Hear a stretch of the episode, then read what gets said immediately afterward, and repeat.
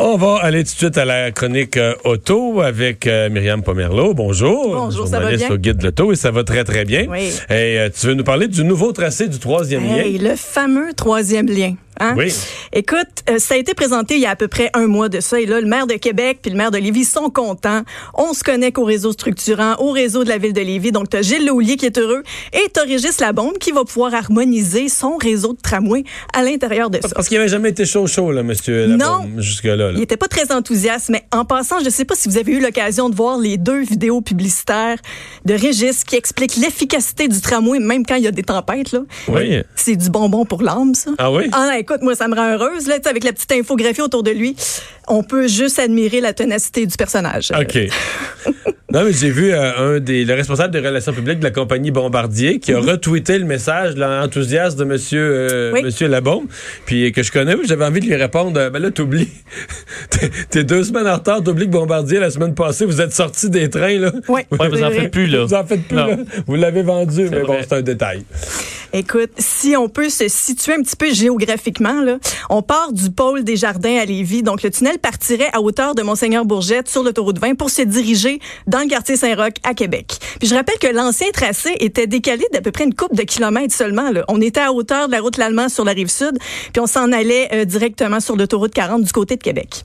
Mais Bon, j'en allais beaucoup plus loin au nord, c'est ça, vers Beauport. Exactement.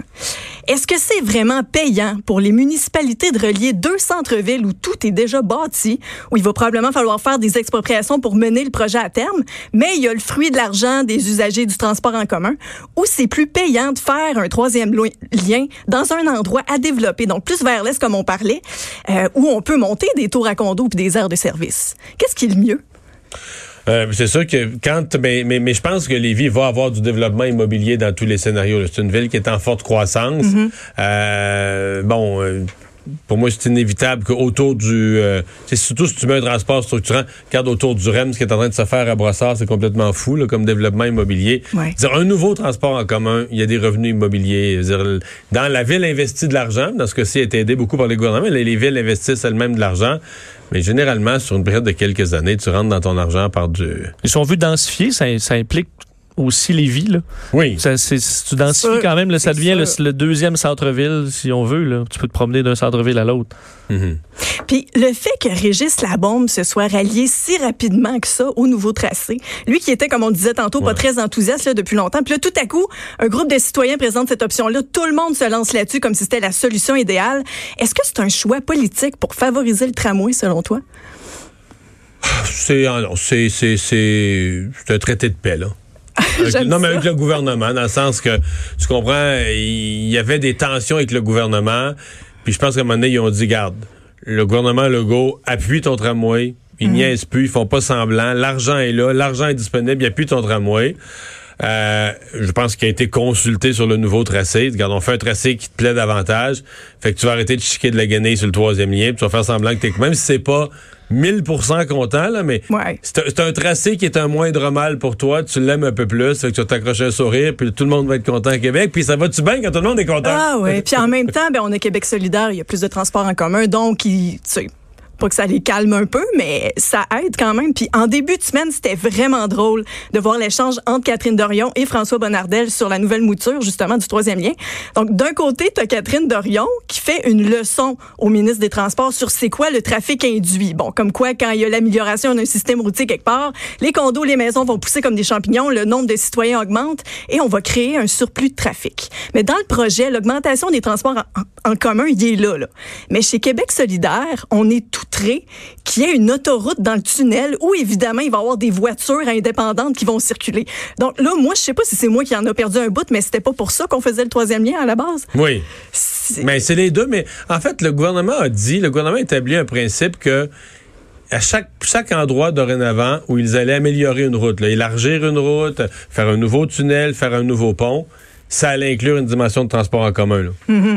Systématiquement. Puis c'est c'est pas d'hier. Au début, on voulait faire un troisième lien pour permettre aux gens qui sont en région de pouvoir traverser le fleuve sans être obligés de se taper un trajet interminable. Et il y a 15 ans, ben, il y avait des rumeurs. On parlait d'un tunnel vraiment plus à l'est la rive sud de Québec, dans le coin de Beaumont, pour aboutir vers l'île d'Orléans. Puis même avant ça, en 72, t'as les maires de Lévis puis de Québec, Vincent Chagnon et Gilles Lamontagne, qui voulaient créer un pont-tunnel qui partait de Lévis pour se rendre dans le vieux port de Québec. tu sais. Donc plus ça change, plus c'est pareil quand même. Et tu voulais nous parler des animaux Oui. en auto? Dans nos autos, écoute, on attache nos enfants avec des sièges ergonomiques adaptés selon leur âge, leur poids. C'est quasiment digne de la NASA. Mais combien de fois ça vous arrive de voir un chien qui est laissé libre dans la voiture qui circule, la tête sortie en train de baver au vent? Ça arrive souvent. Ouais. Mais qu'est-ce que tu veux faire qu'un euh, Tu vas amener ton chien au chalet, là? Ouais. Tu peux pas l'attacher? Ah, ah, ah. Oui, on peut. On peut. On peut. euh, écoute, il y a toutes sortes de choses. Il y a des harnais qui se vendent euh, qui peuvent maintenir ton chien à l'arrière que ce soit un petit ou un gros chien. Puis il y a même des harnais plus petits, justement, pour les petits chiens, qu'on installe sur le dossier à la position verticale. Donc, ça tient le petit chien debout. Ça doit pas lui faire du bien à la colonne, mais bon, ça se vend. C'est sûr que si tu descends à percer, d'après moi, il va être écœuré. Ouais. Ouais, exactement. Mais qu'est-ce que la loi stipule exactement à ce sujet-là? On vous recommande évidemment d'attacher votre animal avec un harnais. Et euh, la SAAQ recommande... Parce que si t'as un babouin, là, ben, il s'assoit, il s'assoit comme un humain, ça va bien, là. non, mais c'est un animal, Oui, c'est un, ça, ouais, c'est c'est un animal, pareil. c'est un chimpanzé, c'est pas si pire. Les, sièges sont faits pour des humains. Ben là. non, c'est ça, tu sais, si t'en as pour 3-4 heures de route. euh, mais Hmm. c'est ce qu'on recommande au minimum, au pire, un filet ou une cage de transport. Mais dans les faits, la seule réglementation à laquelle il faut se conformer, c'est l'article 442, qui dit que c'est interdit de conduire un véhicule routier quand votre animal obstrue votre vue ou gêne votre conduite. Ouais, parce qu'il y en a qui conduisent avec l'auto, sur- le, le chien sur eux. Oui, dans- le chat volant, sur là. l'épaule. Moi, en tout cas, j'ai j'ai vu ça. Ou le, le petit chien sur les genoux, évidemment. Mais encore là, la seule amende que ces gens-là vont avoir, c'est de 30 à 60 dollars. Est-ce que c'est assez pour dissuader quelqu'un qui fait ça depuis des années? Mais est-ce qu'il y a beaucoup d'accidents liés aux animaux? Je sais pas, j'ai comme pas d'exemple. C'est une très bonne question. Je pense pas qu'il y ait un pourcentage de. de, de Mais comme le chien sur le 25%. banc en arrière, ce qui est souvent le cas, là. Ouais. Est-ce qu'il y a un danger en cas de collision qui devienne un, un- un- ben en fait c'est pas pire que laisser une valise ou un mais tu sais qui devienne une espèce d'objet euh, Ben, quand tu penses à en ça, vol là, qui t'arrive dans le derrière de la tête là. Si ton bouvier bernois est en arrière, qui voit un écureuil sur un fil électrique qui se met à faire une crise de panique dans ta Yaris, là, c'est pas trop trop euh, sécuritaire quand tu traverses un boulevard. C'est sûr que ça fait une zone de pression, le chien revole en avant. Donc, c'est pas sécuritaire.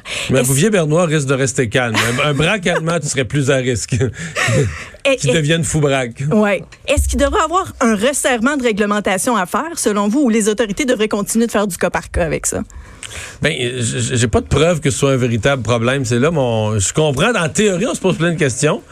Mais dans les faits, peut-être qu'un jour arrivera un accident, puis il y aura une enquête du coroner, Ouais. c'est comme ça qu'on Mais tu sais, va- versus un enfant, tu sais, Ouais. c'est c'est pas conséquent quelque part. Non.